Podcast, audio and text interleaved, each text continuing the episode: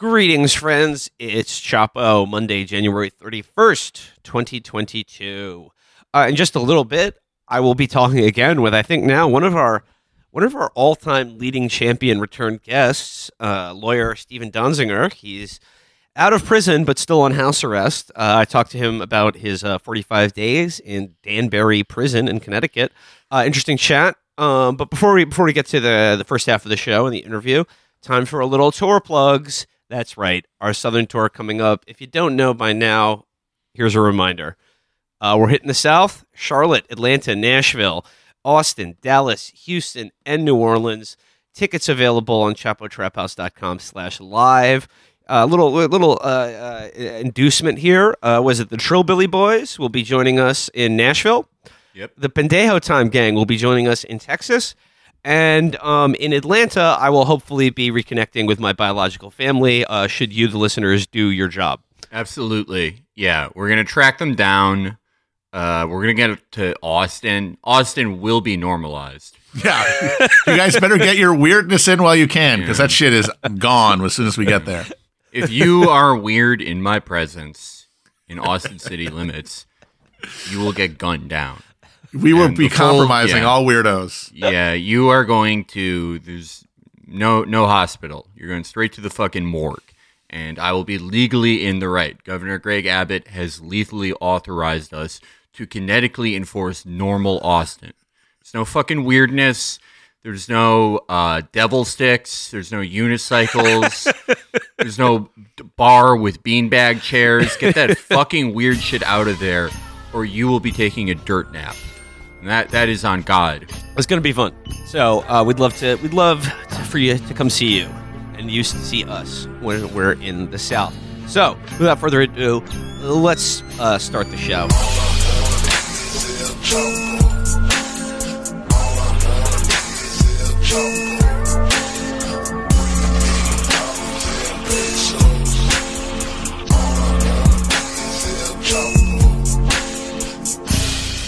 I guess I'd like to uh, begin today's show with um, uh, this important factoid that I learned this morning, courtesy of Drift Magazine.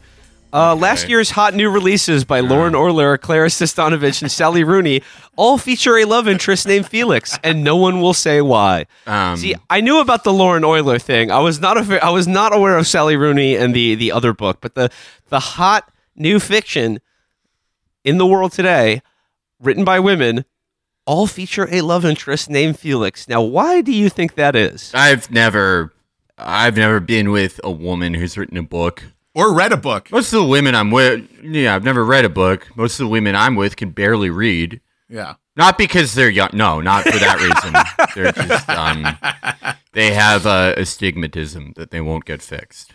Is the problem. Yeah, I don't know. I don't know what point they're trying to make here. Um, they're sort of. I didn't read the full art. I was looking for the article, but it was like five minutes before the show. Um, I don't know. I think they're saying it's a bad thing. I think they're like, this guy is fucking all the book ladies, and I'm not. He is the I know- I know, I know. of the literary scene. No, I'm not. No, I'm not. I I know one of the women who wrote these books. You know, we all know Lauren. Lauren's a great writer. I've n- like, yeah, no, she's she would not do that. Um, everyone else, never met them. Sally Uh, Sal- Sally Rooney. Sally Rooney, she's Irish, so she's probably lying. Yeah, she's lying. Um, she's also a nepotism case. She got into books because she's uh, has a famous dad, Mickey Rooney. so you know, no no respect for what she's writing. Know, Uh, it the, it goes on to like the, the little clip says uh, comparing uh, the, the the love interest uh, named Felix. She, uh, it, it says it's the kind of convergence that nags at you, like learning that ninety nine percent of exported bananas are genetically identical. One fungus could wipe out the whole crop. I, I- like I don't really get what, what's what's what, like what's that mean? I think she means like, or I, I don't know who wrote this article, but um, the author may mean like if my dick fell off, it'd be like, oh, no more books. But that, like, no, like my dick could fall off and it would be fine because they would keep naming these characters Felix, th- these w- women I've never met, by the way. I don't, yeah, no, I don't, I don't know, I don't know what they're saying. everyone in my family is incredibly upset with me. Not because of this, but because I, I I posted it and I did that tongue clover thing in an accompanying picture that everyone hates. Uh, listeners, uh, Felix is being self-effacing and bashful as usual, but my man is getting more pussy than Gore Vidal. He's No. slaying. He's slaying the literary scene. It's true. No, um, Joyce Carol Oates is going to be writing a book about a big dick player named Felix any day now. I don't know. I think it's just like that name. Um, people saw me and they're like, "Wow, what a name!" People are gonna remember that one. Better, better, better put that in my book. Better put that in my in my dime novel that's being sold at the pharmacy. Except for except for Lauren Oyler, um, the only author I can vouch for. Uh, no offense to Sally Rooney or the other person, uh, have not read their books, but um, I'm assuming it is, you know, it's like uh, Walgreens fiction. The other ones, they're like romance novels. They're like, um, you know, about a about a meek woman who meets a European prince, and he has my name. I mean, I, I just I, I hope the banana fungus doesn't wipe out all the Felixes in the world. Uh, I- Terrible I- if that happened. It's just I, I don't want to I don't want I don't want to think about that right now.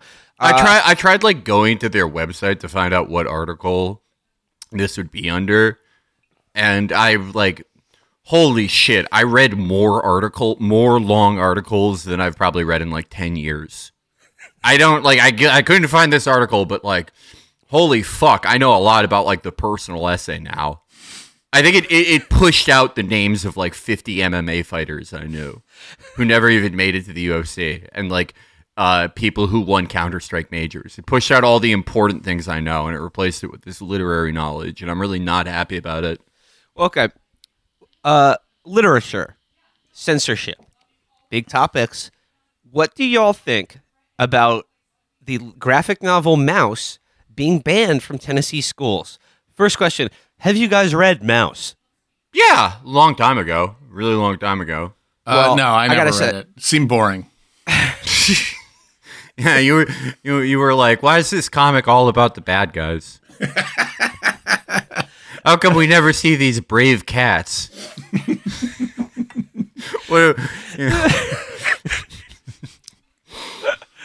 Uh, yeah, I know. I, I I've read Maus in school, and I gotta say, I stand with Tennessee for banning this book. I think all serious graphic novels should be banned. Yeah, get out of here. It's Joe- for kids. Joe- like you can, I think you, uh, adult graphic novels. That's how you get every movie being Marvel trauma based entertainment. Oh yeah. You convince people that comic books are for adults, and then it's like, well, that means movies based on comic books can be adult movies, and that's all wrong. That's a lie. I you don't like a like serious graphic novel? You don't like it when um you know, the plot's something like uh, you know, Satan is a guy and he has a human daughter for some reason and she's a professional hitman, but she's addicted to pills. And she has to do like one last big job so she can pay for tuition for art school. And the guy assigning her the job is like a big bald fat guy. And there's like this really good scene where he lights a $100 bill on fire to light a cigar and then he you know sort of mockingly recites the pledge of allegiance. And then she she makes a fist and her really long nails sort of like it's a really good scene where the blood like drips out of her fist. And she's like all right i'll do this job. And then she closes the door and she leaves and the pledge of allegiance cigar guy says something like she's got an ass that won't quit too bad it's going to be in the ground. and then there's a whole, there's like, if this is like a Neil Gaiman uh, graphic novel, there's like 700 pages arguing about free will and Satan. Yeah, no, that that actually sounds good. Never mind. I take it all back. Yeah. I want to read that. Yeah, it's good. I, I was thinking of Joe Sacco's Palestine, but this this graphic novel sounds pretty awesome. Yeah, it's my graphic novel. It's called Daughters. Well, I just uh, I was reading about the uh, the Tennessee school board decision in Maus, and I was uh I liked it because like the the complaints from parents, where they were like, you know, like it's you know it's like a good serious book, but like you know the nudity, there's there's no cause for that. The nudity and the cursing. And I, you know, I remember, I remember Maus. Uh, the nudity is when people are being um filed into a gas chamber. It's not. it's not exactly Yeah. the most uh, This is getting me titillating. too uh, riled up here. yeah, yeah, I wasn't. Yeah, Yeah, I hated those hot shower scenes. What is this? Dress to kill? I like uh it is funny that like every school that like bans a book like Maus for nudity, th- th- there it's also the exact same school where it's like, oh, every every night we have a night called Jubilation Night where all the sophomores get naked and uh, like play patty cake with the oldest teachers.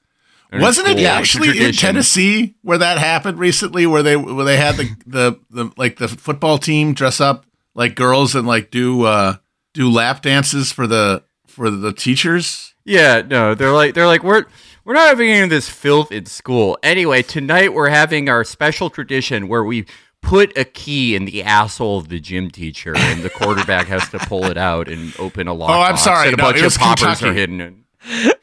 Literally right next door. Yeah. Well, they- they're all they all do that though. They do. No, it's a fine Southern tradition. Yeah. Pussy popping with the principal. Everyone remembers being in high school, and if you were the kicker on the football team, it was tradition that you get slutted out by the booster club. I just, I mean, there's, uh, I just, there is no cause to teach. To, uh, is there, there must be a way to teach about the Holocaust without all the smut and sexiness. Yeah. Uh, later this evening, I will be in, uh, I will be presenting my daughter at the Veiled Prophetess Gala. yeah, we're um i- this is just too too gross, too extreme. Anyway, we're making uh we're making a sort of like jungle juice type punch using blood from my daughter's first tampon. As we've done for hundreds of years. It's tradition. Tennessee. Uh, we should probably, uh, probably split this episode. Uh, you know, it's great that the Anyway, yeah, interviews on Steven the back of this- Donziger is. All right, Yeah, well- I'm sorry. No, it's okay. Um, yeah. So, uh, yeah, and also Art Spiegelman, cats are not Nazis. Okay, I'm sick of it. This is this is this slander will not stand. All right, and Poles are not pigs either. French, not frogs. Offensive. Get it out of our schools. Uh, you know, in 2017, when I was like saying every day I'm punching Nazis, that's what that's what I meant. just like just kicking cats entire city blocks, just punting them because of Maus. Uh, Still think that fiction can affect you? Well, uh, here's another uh, uh, pseudo pseudo censorship related uh, hot topic this week: uh, Neil Young versus Joe Rogan and Spotify. Where do you guys come down on this one? Will you be searching for a heart of gold or Joe Og- Joe Rogan's ropey and old guests? Sorry, that one was right up. That was okay, right okay, okay, okay. Was Hold, right off the top of my on, hold on, hold on, hold on. Okay, are you gonna be an old man who's uh, a young man's a lot like you, or are you going to listen to the words of a very short Jew when Joe Rogan has Ben Shapiro on? we can do better than that. Uh, okay, are you gonna enjoy Neil Young's Harvest, or are you gonna go, "Hey, Jordan Peterson, that's a dope vest"? Uh, yeah, that's the one. Uh, yeah. Uh, uh, uh, Joni Mitchell has joined with Neil Young, so this is like a real boomer That's, versus that Gen one is X very funny because Joni Mitchell also claims that she has more Morgellons. That's a fact. That's a true fact. He's like, Joe Rogan is spreading anti science misinformation. By the way, I have uh, plastic tendrils growing out of my body. Yeah, I mean, like, uh, I you know, respect to them for taking a stand. You know, always. I I'm against like taking any podcast off, of, like anything, unless Yeah. it's like, yeah, you really, yeah. Get you tugging the collar if that starts being a thing. Uh, also, what I don't really get is do people not know that Rogan, by going to Spotify, like cut his au- his uh, audience in half or something like that? Because, you know, you got it's a fucking paywall. Like he's lost listeners since going to Spotify. So if you kick him off Spotify, he will just end up having more people listening to the show. Like it it really does seem like people they have no idea what to do. It's like, yeah, no one could join the fucking club. But what we have what we have experience doing is complaining to the manager and hoping that some customer service representative can make a choice for us and, and exercise authority that we can't. and that will make things better. Yeah. I just, um, no, I mean it's just like I just my, my attitude is like purely from a pragmatic point of view. If you're like are you know concerned about like oh there's a medical misinformation being spread out there, I just think at this point like uh, any appearance of like you know censorship or like these reprimands or whatever of of of, of someone like Joe Rogan or for his audience is only going to like uh, double lead to a doubling down on the very thing that you're seeking to uh, combat. Like at this point, like it's just sort of like uh, I don't know, try reverse psychology or something like that. yeah. you Go know, like- go on Joe Rogan. yeah, but um, I, I like it's just like where do you draw the line with Spotify too? That's the weird thing too, right? Because it's like, okay, if we take like Joe Rogan off because he has that like beard crank, uh, the RNA guy who's like now just working for the Pfizer of India to like make the same thing. Um, like okay, well, I can go on Spotify every day, and I do, and I listen to a guy who like probably killed at least five people. Like I, I- can listen to that guy. He's like a very popular rapper. He's, he's no longer with us, but he's on there. Do we like take him off? Because you know you can you can point that he legitimately harmed people. I can listen to fucking Varg on there. I can listen to. I, there's all types of shit I can listen to on there, and I guess it is different that you know Joe Rogan got this very lucrative deal, but that more goes to like the stupid ways that podcasts do business with Spotify, where Spotify could just take our public RSS feeds and we don't get paid royalties because there's like no restrictions on. It. Yeah, I was gonna say Rogan's probably the only uh, content creator of any variety that's actually making money from Spotify. yeah. Well, it, you like they don't pay us. Like there's just Yeah. they're, they're, they like they have no reason to pay us because these are just public RSS feeds. And unless like every podcast like us that got like you know a certain number of downloads a month was like we're withholding these until like you know we have some RII RIAA type organization where you pay us a licensing fee. Though I think it should be like more like TV with like ad packages. This is really fucking boring. But like, uh, I'm, I'm, I'm sorry, but like, it, it- like it, yeah, it is different because yeah, they gave him like a hundred million dollars. But if the if your thing is like I'm, we want to take him off. Like, where do you draw the line and what gets taken off? I'm just I'm against anything like that getting taken off. I'm sorry. But also, I think his anti-vax shit is stupid. But yeah, But like, also, where do you draw the line? There is no you. Like nobody's in charge of this. Like the hope is that you just send enough complaints that somebody's like, "We hear you, we respect you," and then and then we do something about it. And and the hope is that that process, that machinery of just, I guess, using hashtags to get people riled enough enough to send enough angry texts or emails to, and that that feedback mechanism will somehow uh, like guide us towards uh, like ideal policy when it's just the uncoordinated anxiety of people who are uh, totally understandably frustrated with how things are but who otherwise have no coordination at all beyond just what they see in front of them and their their uh, reaction to it. Uh, and, that that we just are like the best hope for a lot of people seem to have is that is that that totally um, unorganized anxiety coupled with the mechanisms of social media can somehow be herded towards uh, good changes in policy, even though getting rid of Joe Rogan doesn't do anything about the fundamental breach in public trust that makes people be suspicious of vaccines that you cannot fix by cha- by removing somebody from a streaming platform. Yeah, and the only consequence it would actually have is like, yeah, Joe, as you said, Joe Rogan's off Spotify. He goes back to YouTube and like all these platforms. He starts like making ad revenue on YouTube again because yeah, he's releasing these like four hour long videos that gets million that get millions of views and can run ads during them and like have ad reads embedded into the show. Um, and then conservatives, like because they get riled up by this, are like, oh, we want to take off like I don't know, name something.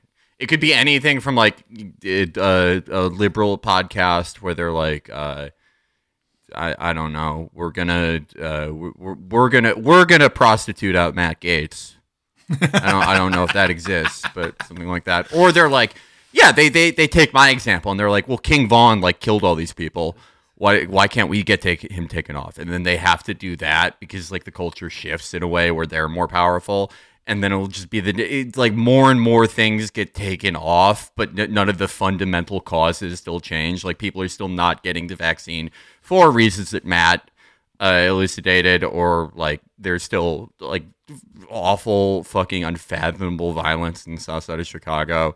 It just, but you, we were able to yell at the guy who's in charge of Spotify, and they were like scared enough because of the cultural moment that they they acquiesced. Well, speaking of uh, unorganized anxiety, I mean, like uh, uh, the, the the Rogan the Rogan kerfuffle this week did um, sort of resuscitate, and I'm sort of do this to bring it back to like uh, Chapo circa 2020, but it just the it, it led to like a a, a, a renewal of the, the old debate over like uh can we say now that uh, Bernie going on Rogan was a bad look, or, or, or like a Bernie platforming Rogan, or like any any any of this bullshit? And I'm sorry to indulge in this again, but it's like, um, did you learn anything over the last two years? No, Did you learn because if you actually absorbed the lessons of the last two years, it's too terrifying to contemplate. Which is that all this stuff that us included spent so much time fixating on ended up being totally extraneous to the process and irrelevant. And it's that confrontation of irrelevancy that is just too horrifying to contemplate. People would much rather continue just go basically memento themselves back to 2017 and have the same arguments over and over again and agonize over the same uh, position uh, from the same imagined position of like influence within the political system than accept a premise that the implications of which fundamentally undermine uh, their entire approach to politics and culture and everything else because there's nothing to replace it. Uh, me taking a Polaroid of Joe Rogan and then writing on the back of it, "Don't platform his lies." Yeah, no, it is. That like depressed me. So I, I there's like a field of things that depressed me in that way. Not because like with the Joe Rogan thing that I find it like particularly like I do find it like offensively stupid, but that's not the reason it depresses me. It depresses me for the same reason that I see people like still post polls that are like Medicare for all is still really popular. Yeah. And I go, how could you have lived through the last two years and been like, okay, that's like the be all and end all.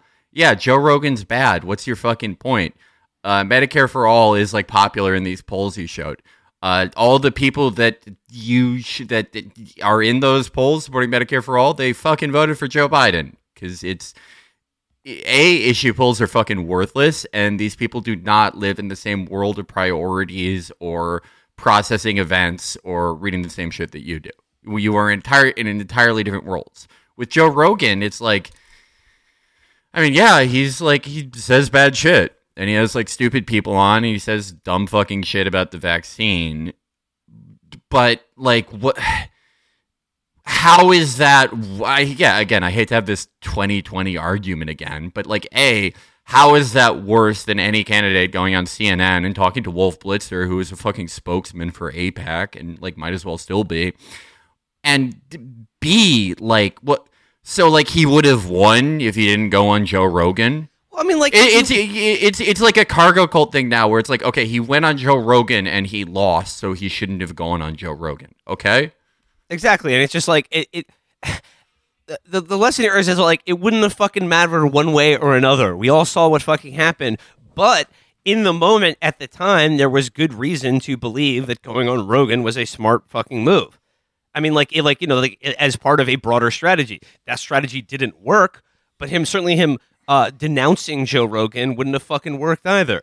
Yeah, because Yeah. that is that the assumption behind that is that the problem is there was not a perfectly calibrated, perfectly purified, non-problematic uh, a messaging that was totally uh, amenable to uh, the most sensitive fraction of like the online left, and that if that had been articulated, it would have somehow won. Uh, and that assumes that the opinions expressed on the internet that people interact with and that make their make them understand like what the political lines are uh, are dispositive beyond that place like that, that they influence the actual people who have to vote in these things.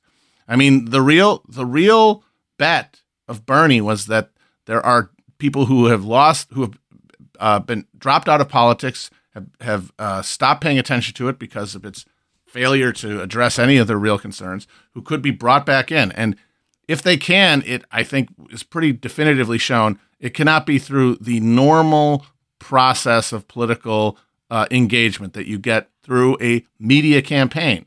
And if the media campaign can't reach the people who need to be reached to overwhelm the vast majority of Democratic voters who have first and foremost committed themselves to the Democratic Party as a project, uh, then the discrete opinions of uh, people online obviously have nothing to do with anything because those opinions are just being put out into an ether that is totally invisible to uh, the actual uh, center mass of uh, necessary uh, voters or hy- would be voters or hypothetical voters uh, that would need to be engaged and just simply are not.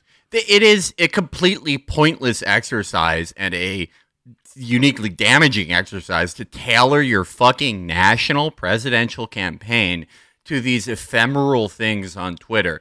Like if you were starting a pre- your exploratory committee in secret in like 2017 or some shit, and you were like, I'm just going with what with what's popular on Twitter. Your only policy would be like, I'm drafting a hundred thousand people to go to Portland to fight Proud Boys, and then two years later, that's not as big of a thing, and you you just get into whatever the thing is then.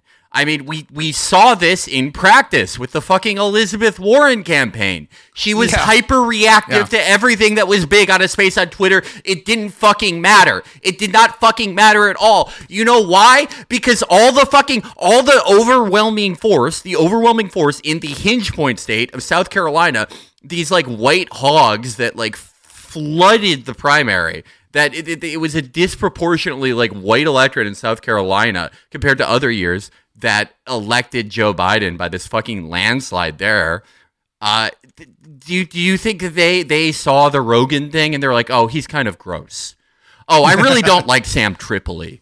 I think it just has to be Biden. You know, I was really for Medicare for all, and I was I was really I, I really wanted to end these foreign wars and all this, but it's just like ugh, I it's just Joe Rogan. I think I have to go. I have to go for the racial jungle guy.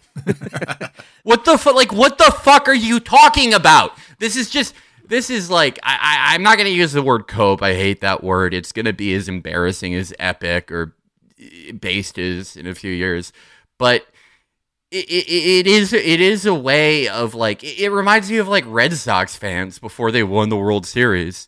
If only this had been done. If only we'd used a different brand of fucking chewing tobacco in the dugout. If you know he didn't spit a sunflower seed at this angle at this time when the moon was in this fucking position. It, it, it's if you were you should. It's sad to look at these past two years, but if you are looking at them, you should go, holy shit! Like so much of what we thought was important and what we thought would play out was totally wrong. And we really have to rethink what does and doesn't work in getting these like uninitiated non-voting Americans. And if we're going to look at the Bernie campaign and like look at how they fucked up if we're still doing that um, I think you have to look at the people who actually worked on the campaign, a lot of whom have spent their entire fucking careers preaching to the choir Mm-hmm. and no one outside of it. And you have to look at those people and go, holy shit, and maybe think what I think or what we think and go, holy fucking shit, I maxed out to that. I still am glad I did. I don't regret anything we did for Bernie and any of the effort we put in or doors we knocked on, but like, Jesus fucking Christ. Yeah, I mean, Felix, you brought it up, but um, if you are if you're seeking uh, a a candidate and a message for um, progressive politics, socialist politics, leftist politics, whatever you want to say in America, untainted from any problematic association, well, yeah, congratulations on the Elizabeth Warren campaign. It worked out. That worked out great, even better than Bernie did. You guys fucking killed it. yeah. Um, Felix, you're mentioning uh, like um, like uh, tailoring uh, political campaigns and messaging to uh, like you know uh, online politics of the moment. Okay, how about this? 2024. Uh, here's a perfect candidate, perfect message, perfect platform. Remember, remember when everyone got mad at Jen Psaki for saying that? What do you want us to do? Just send tests to everyone in America? Okay, she's going to hell for that. Yes. But we do need to send every American in the mail via the post office for free one of those cards you can give to a doctor before your checkup that says "Don't weigh me." I mean, I, I, I, I like just as an aside, uh, the fat activism stuff. There's some of it that I think is like absolutely paid by paid for by Archer Daniels Midland and Con- Conagra, the type where it's like there's no such thing as junk food or like a food desert.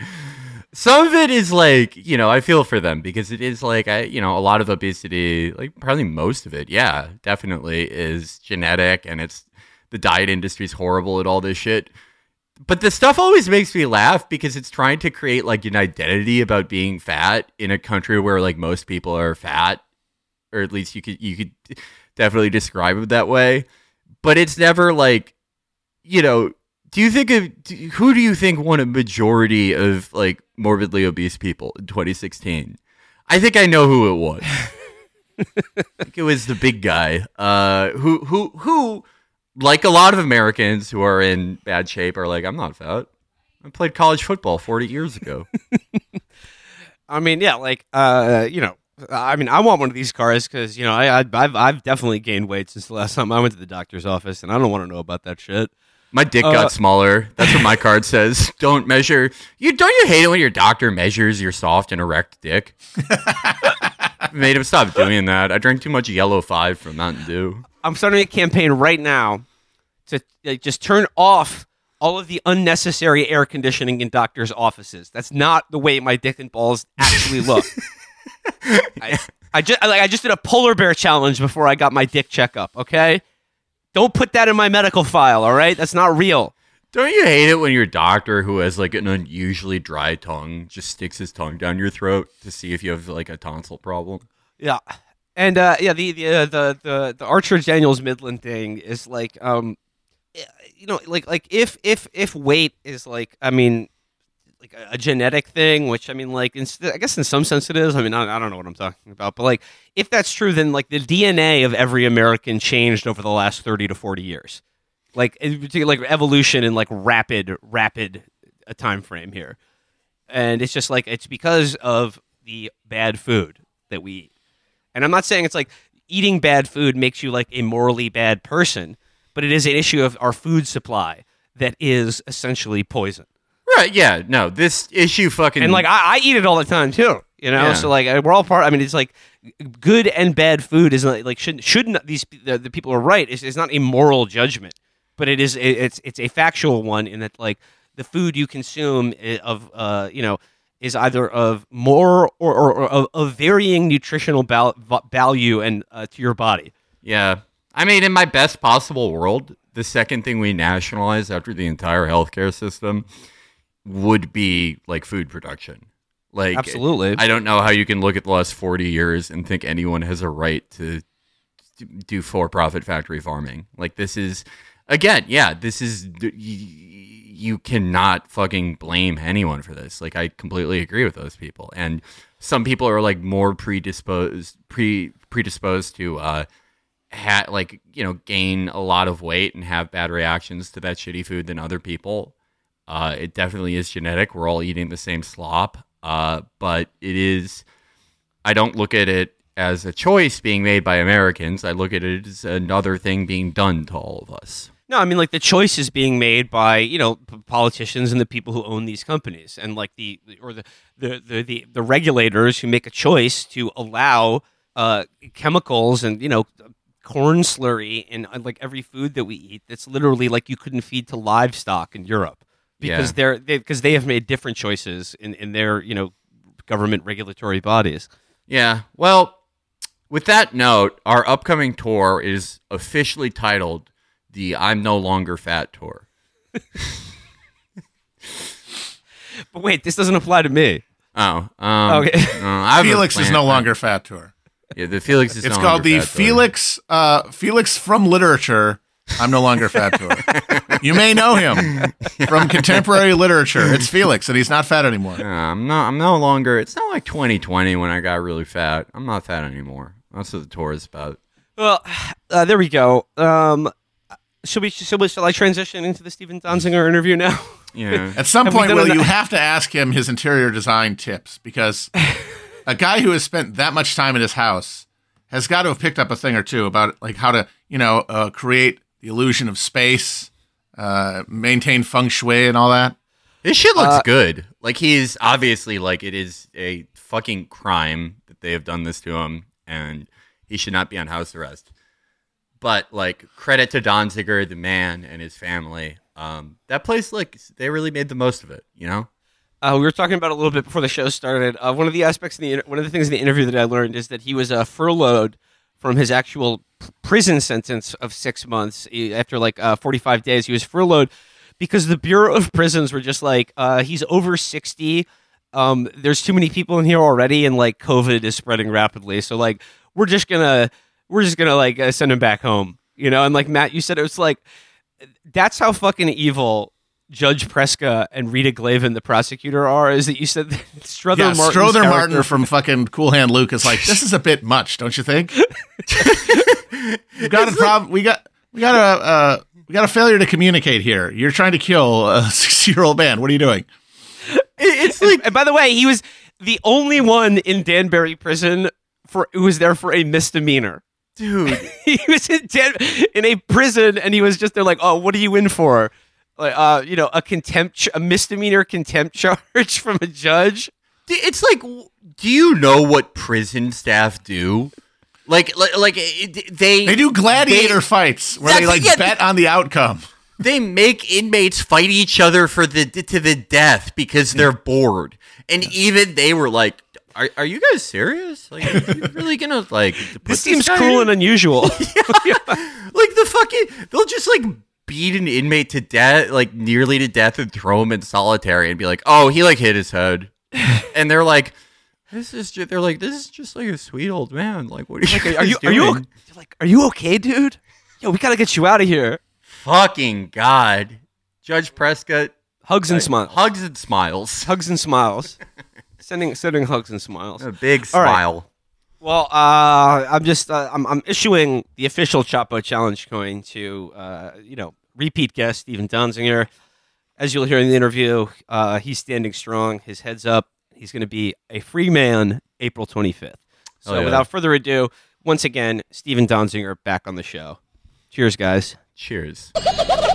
Okay, uh, joining me now once again is lawyer Steven Donziger, who is uh, now what over 900 days of um, both in house arrest and then a 45 day stretch in prison.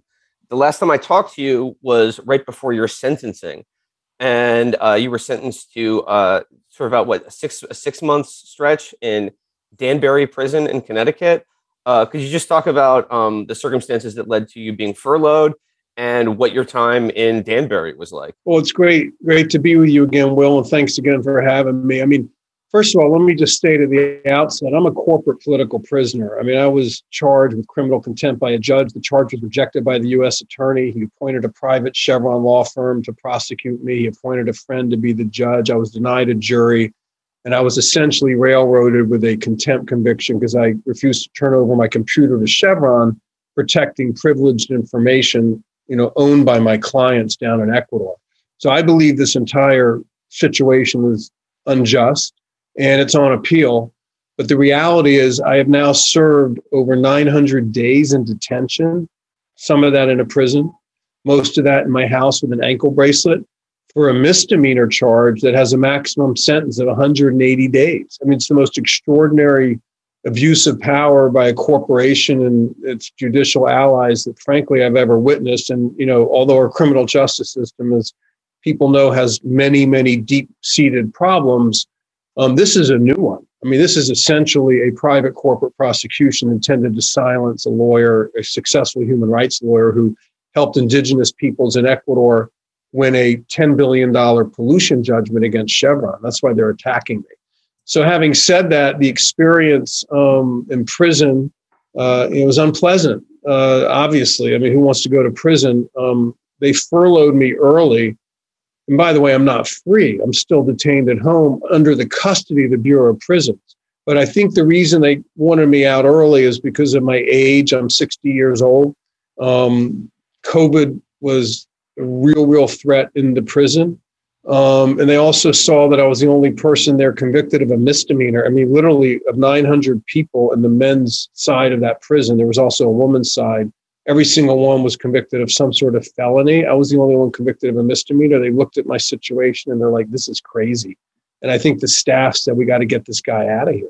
Um, it was very clear the Bureau of Prisons function professionally. And, you know, unlike judges Kaplan and Preska, who sort of made this happen, was not willing to do the bidding of Chevron and, and continue this campaign to try to, you know, really destroy me and destroy my reputation, which by the way, I'll add, I think has totally failed. But that's that was the purpose of it. Um, and so like you you were sentenced and then you had to drive yourself to Connecticut and turn yourself in to the the Bureau of Prisons. And it was just like I, I remember thinking like when you were sentenced, I mean, I mean it's all uh, it, it's all grotesque, but like did you have some feeling like of, I mean, if not relief, just a sense of like at least you know there's an end date to when your detention, this this this this sort of limbo that you've been existing in for the over two years now. Um, like like what what did that feel like? Well, look, I mean, you know, I was in indefinite detention prior to my trial. One of the weird anomalies, and I would say this is illegal under international law, is that in the United States, when you're detained at home, it doesn't count toward your sentence, you know, and because of COVID and various delays that happened, I, I literally was home two years and two months before I was able to have a trial, which is crazy. It's a misdemeanor. And I'm the, literally the only lawyer and individual in America with no criminal record ever locked up pre, prior to trial on a misdemeanor for even a day. And I was locked up for over two years at home. So you know, at least now I'm home, it's counting toward my sentence, but I still maintain my sentence is illegal and I should be released immediately. Amnesty International has called for my immediate release, as have five jurists from the United Nations Working Group on Arbitrary Detention who looked at my case. So the US is not in conformity with the law in the way I'm being treated. And we've called on Attorney General Garland and on President Biden to immediately act to take back this prosecution from the Chevron law firm, the name of which is Seward and Kissel, bring it into the, into the Department of Justice and dismiss the case and have me released immediately on the basis of these international decisions, or at a minimum on the basis of the fact that I've already served my sentence five times over. I mean, this is an embarrassment for the United States of America. And I just tweeted, by the way, you can, I'd urge people to follow this on my Twitter feed at S. Donziger but Secret- uh, Secretary of State Blinken, you know, just yesterday tweeted for the Taliban to release an American citizen who they're holding. Okay. Total silence on the fact that an American human rights lawyer is being held illegally against his will right here in Manhattan. And it's hypocrisy. So I'm calling on President Biden and Secretary Blinken and the US government as a whole to do something about this immediately. Um, yeah, I mean, like you're talking about uh, Blinken and Biden, uh, their silence on your case, um, their inaction, their refusal to do anything. I mean, just um, just the other week, um, we learned that President Biden has named uh, a lawyer named Jennifer Rearden to be a federal judge, and now she was an she was a lawyer at Gibson Dunn, uh, who you know was basically what what was what was her role in uh, your in, involvement in your case? Yeah, so so President Biden, I mean, this was kind of shocked me. He appointed a Chevron lawyer to the federal bench. Uh, her name is Jennifer Rearden. She works at a law firm, Gibson Dunn and Crutcher, here in New York. I mean, they've been paid literally hundreds of millions of dollars by Chevron over the last 10 years to try to destroy the victory won by the indigenous peoples and farmer communities of Ecuador over Chevron in the court case including making up evidence against me as the lawyer for those groups down in Ecuador and orchestrating my detention. I mean, you know, they worked with the there that's that Chevron law firm worked with the second Chevron law firm appointed by the judge after my contempt charges were rejected by the U.S. attorney to lock me up. You know, so Jennifer Rearden um, has spent a good part of her career working in a group in that firm attacking indigenous peoples in the Amazon attacking human rights lawyers. And she's complicit in what I believe is a massive um, fraud per- perpetrated by Chevron to put illegal evidence into court in an effort to sort of keep me silenced and detained. So I don't understand why Joe Biden would purport to be, you know, to have a plan to deal with the climate crisis and appoint a pro oil judge with a history of really being complicit in human rights violations targeting indigenous peoples who are on the front who are the frontline defenders of our planet um, it's really an abomination by the way i think part of the reason she was appointed is because senator gillibrand um, the new york senator has very close ties to her and was urging president biden to do it rearden the nominee has raised a ton of money for Gillibrand and for Chuck Schumer. The firm has. Um, and, and, you know, that's how they get support. But I mean, this is a, a slap in the face to all of us who care about climate and who care about environmental justice and human rights. So I, you know, I've called in my Twitter feed for President Biden to withdraw the nomination, and I think a lot of environmental groups are going to be are going to be doing the same. Um, yeah, like uh, I'm just uh, referencing it. There's a there's a piece in the Intercept um, that uh, has a, a, a, Gillibrand received uh, about $190,000 from a PAC, uh, Gibson Dunn's uh, PAC. So, I mean, uh, uh, there you go. I mean, that's why you know the you know you're you're a resident of the state of New York. That's why you know you're yeah you said you're a corporate prisoner being held you know prosecuted in New York. You're currently under house arrest in New York. Both senators no politician from this state, Democratic politician, has said or done anything. And I guess this is a follow the money situation. I mean, these these law these law firms have deep pockets. Yeah, I mean, there have been people, Congresspersons, eleven of them actually, including Alexandria Ocasio Cortez, Cori Bush, Jim McGovern, Jamie Raskin, and others who have spoken out and demanded my immediate release, along with 68 Nobel laureates. What's shocking to me is my actual representatives, including the two senators and Jerry Nadler, the representative, have done nothing. They've not spoken out. They haven't visited me. I've been here over two years. Um, and I believe that they're just bought off by Chevron and by their law firm Gibson Dunn. I mean, Gillibrand is heavily dependent on Gibson Dunn for campaign contributions. So is Senator Schumer. And Representative Nadler, I mean, that's just pathetic. I, I you know, he we tried, we sent him 24,000 emails asking him to speak out about a human rights violation happening to one of his constituents. He didn't do anything. We later found out his son is a partner, an attorney in the Gibson Dunn law firm, and he's partners with Jennifer Rearden and the other lawyers who are profiting from attacking me and protecting Chevron's human rights abuses. So they're all hacks, in my opinion, caught up in a system that, you know, where they can so easily be bought off. I mean, it's so sad. But, you know, I feel I know what's happening. I mean, it's it's obvious that, you know, Nadler, Gillibrand, Senator Schumer, um, they should speak out. They should do more. They're silent. It's you know, and they receive tons of money from the Chevron and its law firms. Um, I want to get back to uh, you know your your sentencing and uh, the furlough. But but in between there, the the 45 days that you spent in Danbury prison in Connecticut, could you just like uh, just let me like what what was like a day like in Danbury prison? Like um, were the other inmates uh, aware of your situation? I mean, the the surreality of you being there for a misdemeanor. So the answer is over time, most became very aware of my situation. I was getting a ton of letters from the outside because of Amnesty International. I was getting letters from all over the world, and people wanted to know why I was getting so many letters. And I told them my story.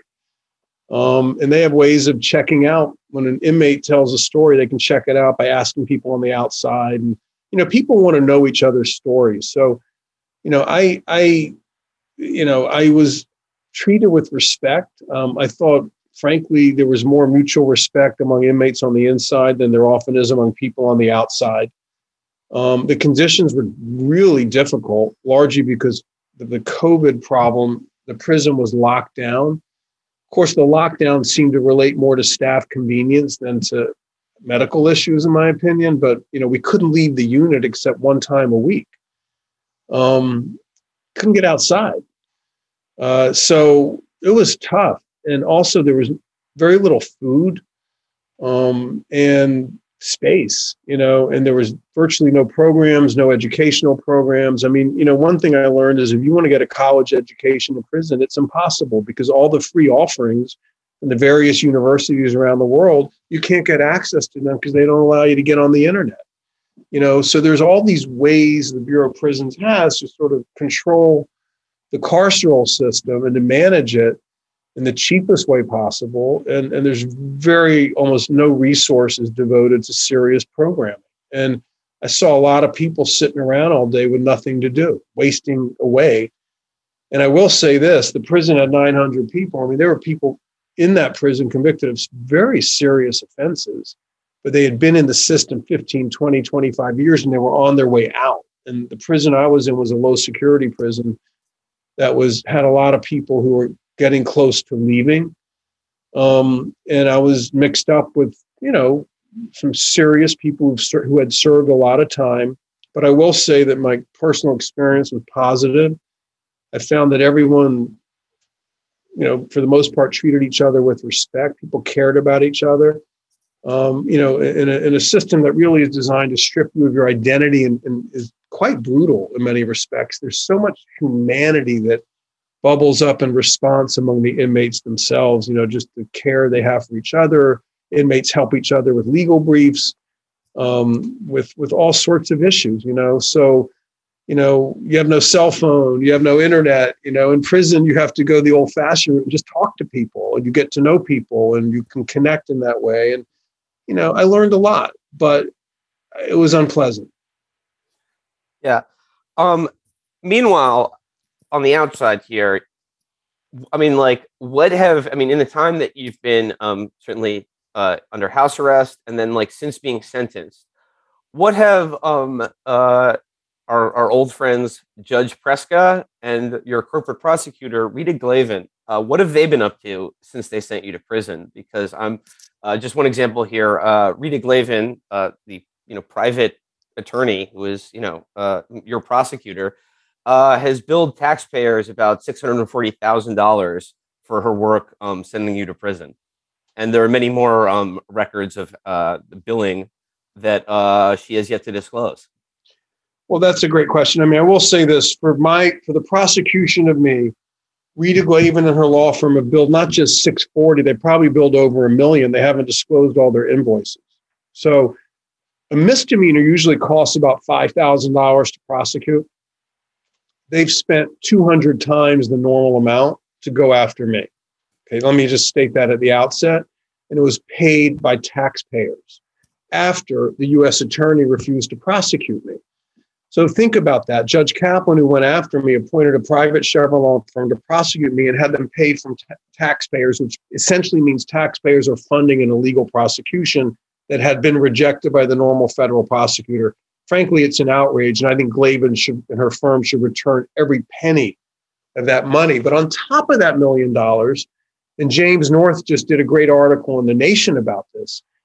It turns out that the Gibson Dunn firm, the second Chevron law firm that's been targeting me for years, where Jennifer Rearden works as a partner, um, they they will they billed Chevron literally millions of additional dollars to do Rita Glavin's work. Like they were writing her briefs, they were helping her find documents. They were strategizing. Chevron was writing Rita Glavin, your prosecutor. She, they were writing her legal briefs for I, your case. Well, I believe they were writing her briefs. I mean, Judge Preska refused to let us get discovery on how that really went down. But I am no fool. And when I saw the, the highly sophisticated uh, briefs that Glavin was writing, I mean, Glavin, you know, was getting support from a major law firm, and I'm sure it was a Chevron law firm. Listen, the record in this case is millions of pages. The case has gone on 28 years, and there's no way Rita Glavin could have possibly written some of the stuff that was being submitted to screw me. It was very clear the Chevron law firm that, you know, the one that had been working on this for years was behind it. And they admitted in court during my trial that they had been paid by Chevron. I mean, they had spent 132 hours the Chevron lawyers at Gibson Dunn meeting with Rita Glavin, preparing for my trial. I mean, Chevron financed and orchestrated this entire prosecution. That's why we say it was illegal and is the nation's first corporate prosecution. And by the way, it's a playbook for the fossil fuel industry. kid yourself. Don't kid yourself because people who speak out, and they, you know, often you can't get a public prosecutor to go after a guy like me because they know it's not just.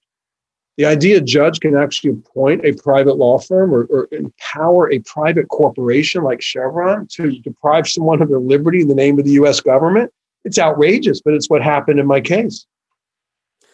Well, I mean, yeah, to like uh, to expand outward from uh, the ordeal that you're going through. I mean, once again, to uh, the the bigger picture of your clients, um, the people of Ecuador, uh, the the judgment that you won against Chevron.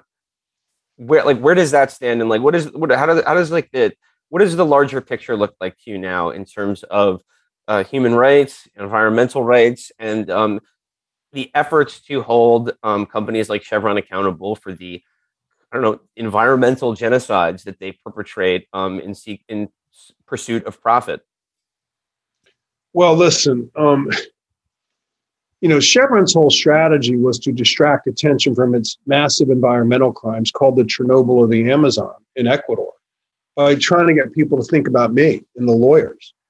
So I want to be very clear. This case is about the people of Ecuador and it's about the crimes Chevron committed in the Amazon that have literally killed thousands of people from cancer and other oil related illnesses and have poisoned, you know, 1,500 square miles of rainforest in which about 100,000 indigenous people live.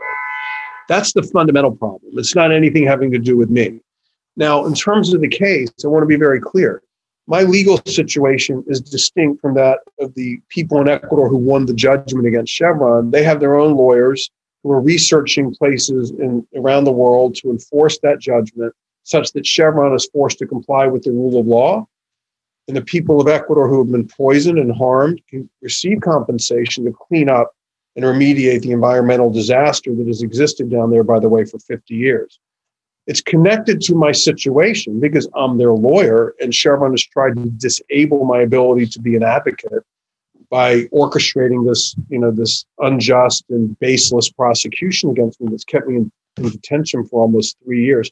They're connected, but they're not one and the same the case in Ecuador, regardless of what happens to me, and I believe ultimately I will be out of this and soon because my sentence is about to end.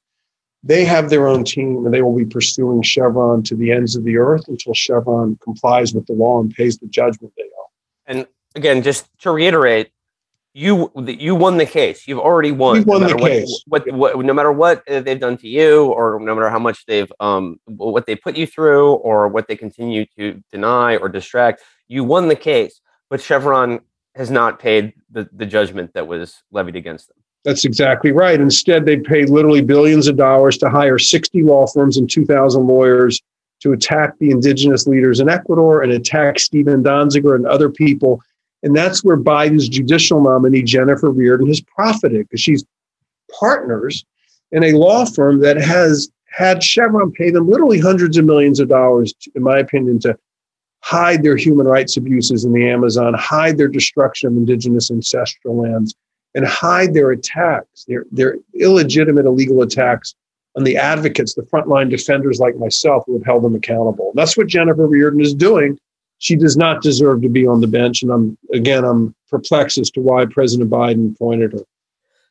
I mean, again, this is sort of like one of these. Uh, when I hear about it, I want to be like, explain this to me like I'm a third grader, where it's like, okay, you've been um, in prison for three years now, and including actual prison, not just house arrest. How, how like Chevron, the case is over. They lost how is it that how is it possible that they haven't coughed up even a cent despite the judgment levied against them?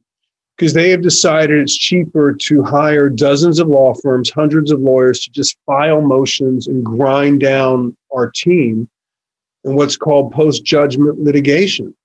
And, you know, it's a classic corporate defense strategy. You see this now in a lot of the climate cases that the municipalities have been filing um, there's one case that's 20 years old, you know, against Exxon out of Indonesia that is going to trial finally this year in Washington, D.C., a major human rights case against Exxon. So, you know, the, the corporations are used to laundering their unethical activities through big law firms. They pay them tons of money. to complicate matters and to delay matters so they don't have to actually pay the people they poisoned and the people they harmed. And these law firms need to be held accountable. They need to be called out. Ted Wells, for example, is a partner at um, Paul Weiss. He represents Exxon, made tens of millions of dollars in fees, not more. Randy Mastro, Ted Boutrous at Gibson Dunn, same thing. And you see the same big law firms representing the big fossil fuel companies in all the lawsuits. And it makes it really, really difficult for environmental groups, for vulnerable communities, or even for state attorney generals to hold them accountable because they just delay, delay, delay, delay. And judges generally are now, you know, our federal judiciary has gone so far to the right, it's very difficult for the judges to hold these, these abuses of power accountable. So, you know that's why it takes so long and that's why i have been working on this case 28 years by the way and I, I don't want people to think we failed we won the case and the process of winning we've held chevron accountable to a great degree they've had to spend a lot of money to deal with us but the people of ecuador still have not recovered the funds that they're owed I mean, one gets the impression that yeah, like they've made this calculus that it's cheaper to just keep spend keep paying lawyers to just grind out this war of attrition. But one gets the impression that they would spend the exact they would spend nine billion dollars on lawyers to avoid paying the nine billion dollars that they owe to Ecuador based on the principle alone. I think that's correct. And I want to tell you the logic behind that. Okay, in my opinion. They know they've done this in multiple places around the world. And they know once one place recovers the funds, they're going to have a massive liability, additional liability around the world in multiple places. So they overspend in the first lawsuit, our lawsuit, our successful lawsuit, as a way to discourage these other lawsuits from happening. So yeah, you're you're under house arrest now, but I, I did see on your Twitter account the other day you did get the you did get the opportunity to leave your house to go to the Bronx and submit a piss test to the Bureau of Prisons. Yeah. I mean, so, I mean, like that, that's what it's like when I mean you were still, you know, under the management of the Bureau of Prisons. They can drug test you at any time. That's true. Uh, I mean, at least you got to take a, like a subway trip uh, uptown. Yeah, you know, and it's it's really unbelievable. I mean, I, I, they're testing me for drugs. I'm 60 years old. I'm not a drug user. I was not convicted of a drug offense, but you know, it's all about control. It's mm-hmm. about reminding you you're not free. It's a psychological game to some degree, um, and it's ultimately very dehumanizing. I mean, I'm I'm I can deal with it. I mean, I'm not complaining that I mean I, am complaining about my situation, but like it's fine. Like it's just how the, their bureaucracy that they set up works. It's a bureaucracy of control. And yeah, I mean I got called at 11 p.m. Friday night. They said you got to come in tomorrow to give urine, you know, a piss test. And they can do that any day, anytime. They can call you up any hour of the day, 24 7, and demand you come in, by the way, to the halfway house, which is a private place that has a contract with the Bureau of Prisons the Bureau of Prisons uses them to monitor people on home confinement who are in Bureau of Prisons custody. So they visit my house. Um, you know, they monitor me. They make me do check-ins. They'll call me up. I have to send a selfie to prove I'm home and, and that kind of thing. I want to be clear, though. The staff of the halfway house are really nice. I mean, they're good people who work hard and they try to do their jobs according to the policies and systems created by the Bureau of Prisons. So I'm not blaming them. They're actually very lovely people. But the system itself is designed to just crush people with control. Yeah, I mean, if I'd been in my apartment for three years, I would be uh, hoping to get a call for a drug test every other day, just to, I know, just to get out of the house. I but, know. Um, uh, just the, uh, I guess my last question for you is like uh, there, there is now for the first time in a long time for you, there is kind of like there, there is a set date that that ends your detention, and that is what about six months from now. No, my brother. Okay. Three months from now. It's April. Three months. 25th. Okay. April twenty fifth. April twenty fifth. So you got that date. You got that circled on the calendar. We're gonna we're gonna have a you know we're gonna have a big celebration on the yeah in my apartment. No, yeah, I, I and I guess like I you know uh, during this this this whole uh, you know just Kafka esque the trial or whatever. I mean, you've done an astonishing job of you know advocating for yourself for your clients. Um, you know, getting getting this you know rather astonishing story out there um, despite the, by the way, complete, almost complete blackout from any major or mainstream news source. I'm just, yeah, like I'm wondering a, a party at your house. I mean, like, what do you plan to do April 25th or April 26th? You know, like what? My what, what, ideal is to celebrate as a form of expressing my appreciation to the thousands of people around the world who stood by me, the Ecuadorians, and my family. Um, this has been a hell of an ordeal. I mean, you know, look, I'm strong, I'm resilient, I, I'm, I'm making the most of it. I'm, I'm still working out of my home, but like, you know, I can't deny that it's been really tough. So we're going to celebrate um, and express appreciation. And my hope to just invite everyone to my house, and we're going to do a block party on the street below and dance and, you know, create strength and energy for the battles ahead. This is not over. You know, they could still attack me personally.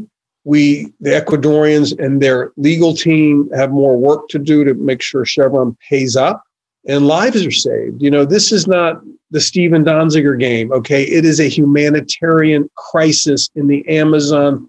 Hundreds of people have cancer. Thousands have died. Thousands more will die unless something is done. And Chevron has not paid a damn penny. And I will say BP, by the way, has paid almost $70 billion to, you know, as compensation and fines for the Gulf of Mexico spill in 2010. Chevron hadn't paid a penny for a much larger spill and a much more delicate ecosystem, but they did deliberately to save money and paid a penny to the people of Ecuador. So we need to solve this problem. And American companies, particularly fossil fuel companies, need to be held accountable for their acts of pollution all over the world. It's not just Ecuador, it's many, many places. This is a hell of an accomplishment by the Ecuadorian indigenous communities and the farmer communities and their legal team to win this judgment. It's epic, it's historical. Let's celebrate it, let's appreciate it. And even though they haven't actually collected on it yet, the fact is Chevron has been driven so crazy by the existence of this judgment that they hired 60 law firms and 2,000 lawyers and spent probably a billion dollars plus in legal fees to deal with it. That is major accountability. Okay.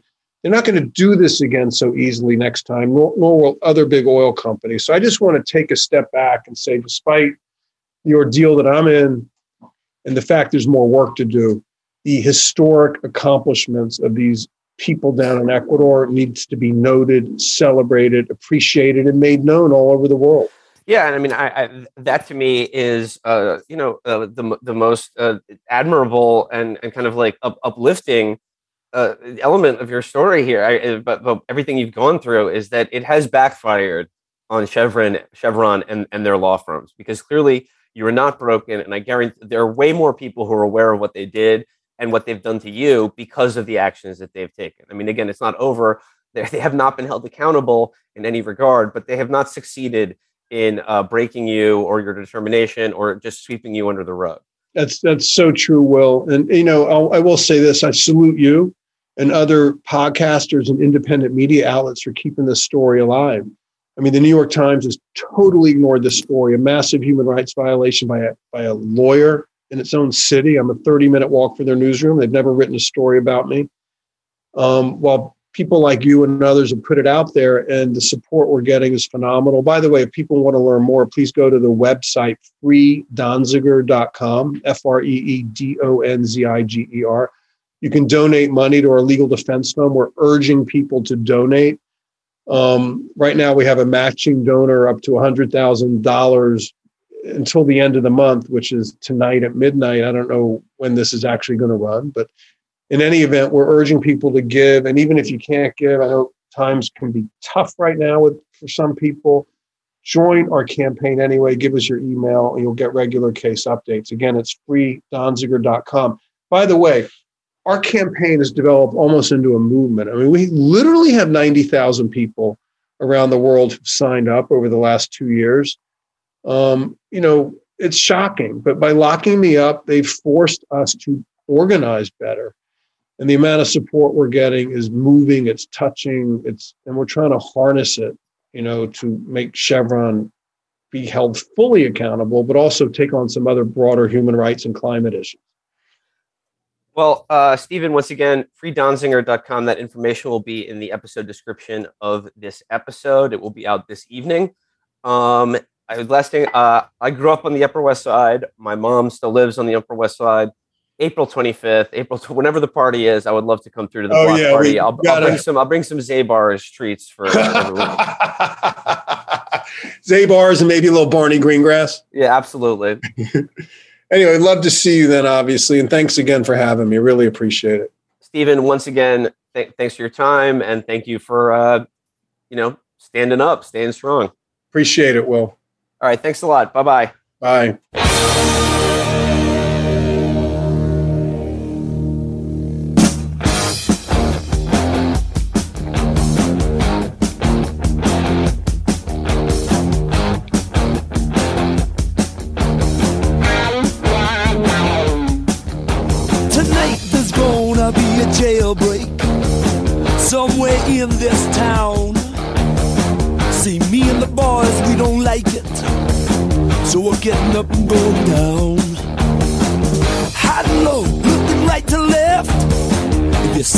Coming, I think it's best.